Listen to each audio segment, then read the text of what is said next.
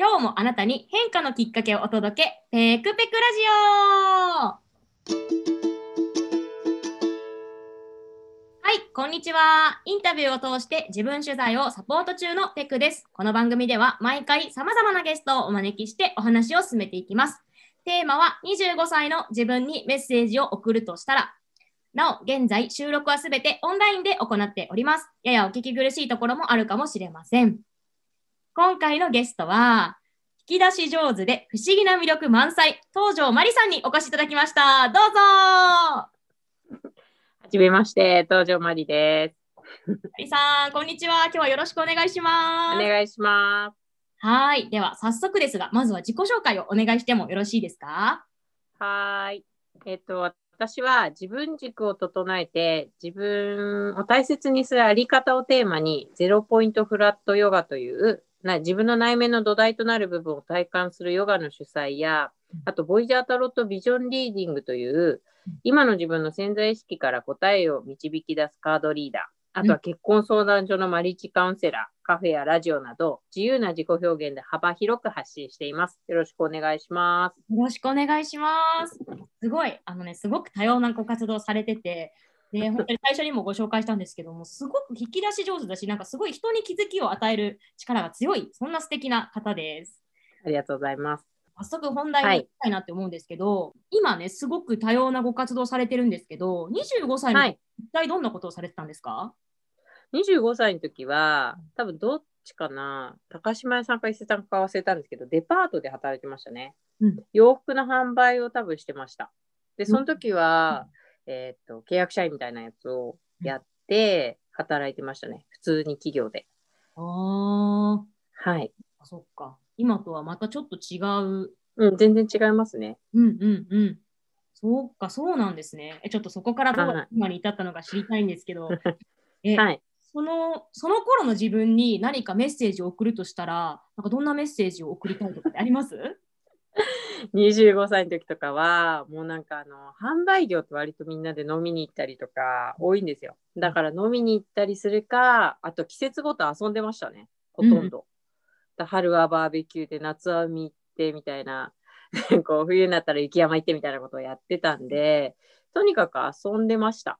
うん。だから将来のこととか別にそんなにどうしようとか全然心配してなかったし、考えてなかったし、結婚とかもいつかすんでしょぐらいの勢いでいたので、全く悩むっていうことがなかったのかな。ほとんど遊んでた感じです。だから自分にその時に の自分にこうなんか伝えるとしたら、もうちょっと勉強しろっていう感じかな。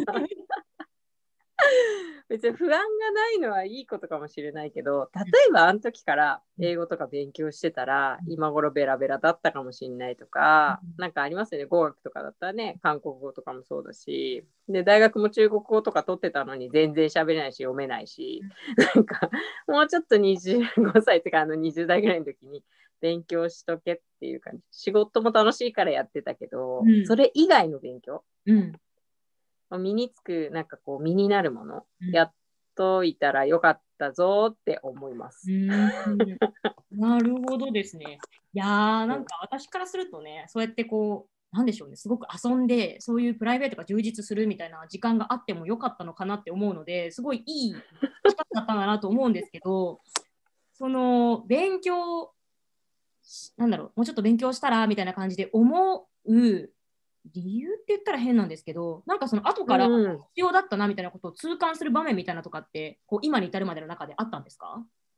痛感するっていうか今もやっぱり接客業をやっていてでうん。前よりは英語にも慣れてきたんですよ。耳とかも。で韓国語とかも慣れてはきててでも相手の方が聞く姿勢になってくれるからこう通じてるだけでネイティブなものに関してやっぱり通じなかったりとかもあるしで仕事上だけじゃなくて私よく考えたら小さい時から外国人の友達が欲しかったのね。うん。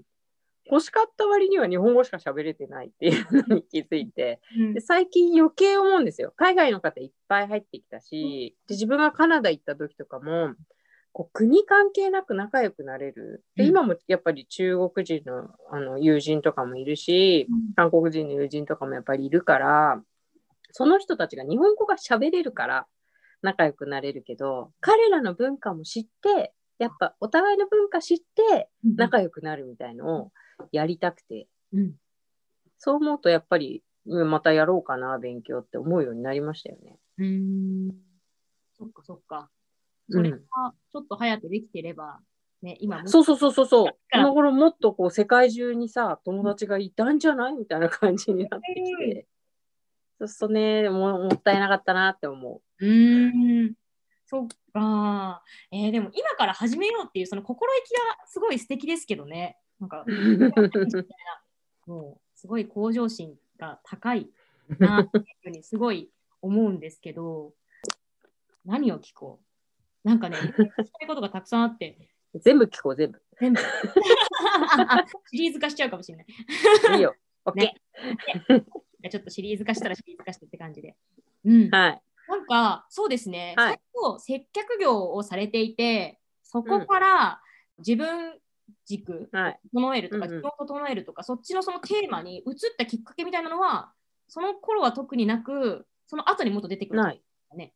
そうそうそう。後から、私一瞬シングルマザーになったりとかして、で、その時とかに、やっぱり不安感のが大きかったりとか、うん。自分でやっていくんだって思いながらも、こう、ワンパワーじゃうまくいかないところもあるじゃないですか。うん。で、一人だけの時ってどうにでもなるんだけど、うんそこに例えばやっぱパートナーがいたりとか、結婚してたりとかねうん、子供がいたりとかってすると、守るもんができるから、うん。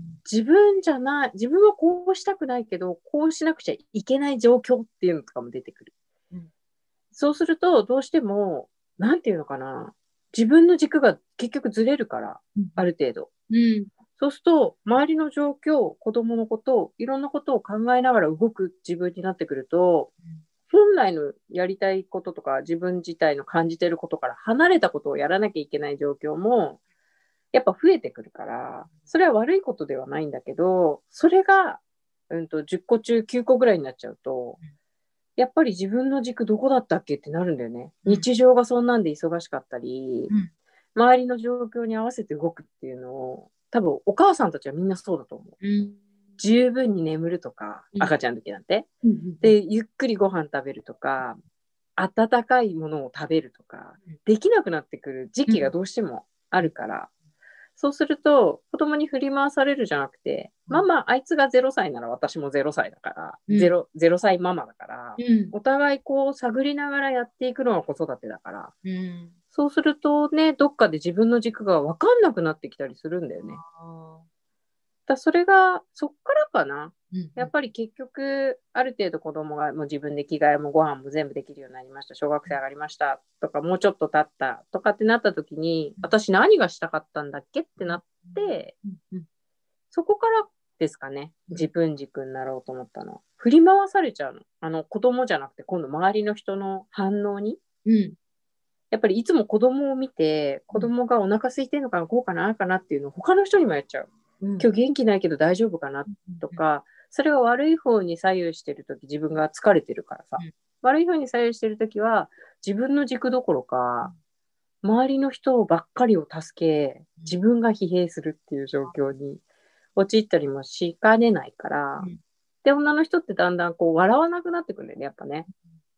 そう。女の子がニッコニコ笑ってるのが一番だから、その時に軸がずれてんなって気づく、気づいたら元に戻せばいいんじゃないかっていう風になってからがテーマになってきたと思います。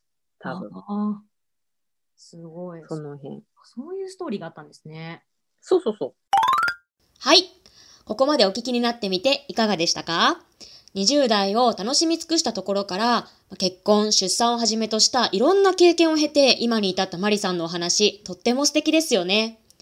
実はですね、この後とあるお話がきっかけで、マリさんの仕事術に関するお話でかなり話に花が咲きました。その部分をスペシャルエディションとして公開することにしたので、一旦ここで区切らせていただきます。とにかく引き出し上手で、どんどん引き込まれるので、ついついあれこれ聞きたくなっちゃうマリさんの最後のメッセージがとっても素敵だったので、この後はその部分からお届けします。最後に、う。うん。25歳、今25歳ぐらいの方に何かメッセージを送るとしたら、マリさん、どんなメッセージを送りますか？今の25歳ぐらいは、そう、今年コロナがあったから、不安感半端ないと思うのね。うん。で、と、多分22とかで卒業してる子だとしたら、今3年目うん。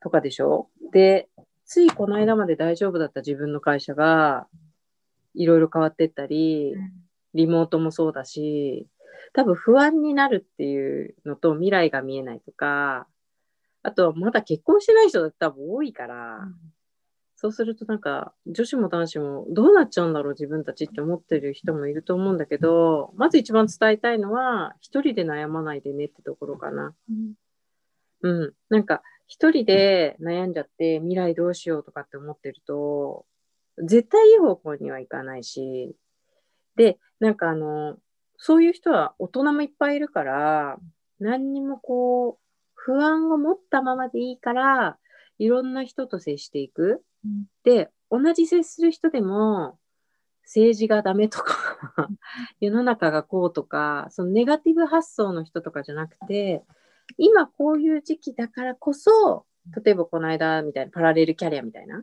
うんああいうのとかやってる人たち、パラレルキャリアってなんだろうみたいなことを教えてくれる人とか、無料のものとかもあるし、あとはなんか、こういう方法を取らなくてはいけないみたいな、何々いなければいけないみたいな人じゃなくて、自由な発想をしてる大人たちがたくさんいるから、そういう人たちをうまく見つけて、で、自分がどうしたいかをいつもいつも考えるといいんじゃないかなって思います。答えはね、ないから。で、うん大人も模索中だと思う。今年に限ってはうん。どんなに大成功した社長さんたちもみんなそうだから。うんだからみんな一緒だよって思って、一人じゃないぞ。うん悩まないでね、一人でっていうのが一番のテーマです。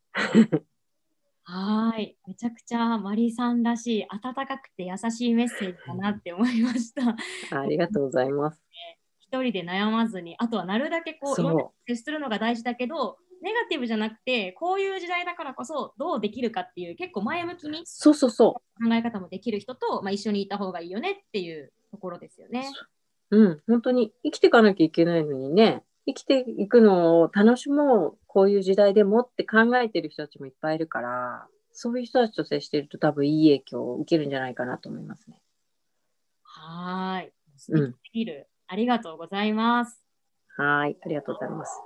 では、来週も引き続きゲストの方をお招きしてお話を伺っていきます。今日のマリさんのようにとっても素敵なお話をお聞かせいただけると思うので、ぜひ楽しみにしていてください。マリさん、今日は本当にありがとうございました。ありがとうございました。君で遊ぶ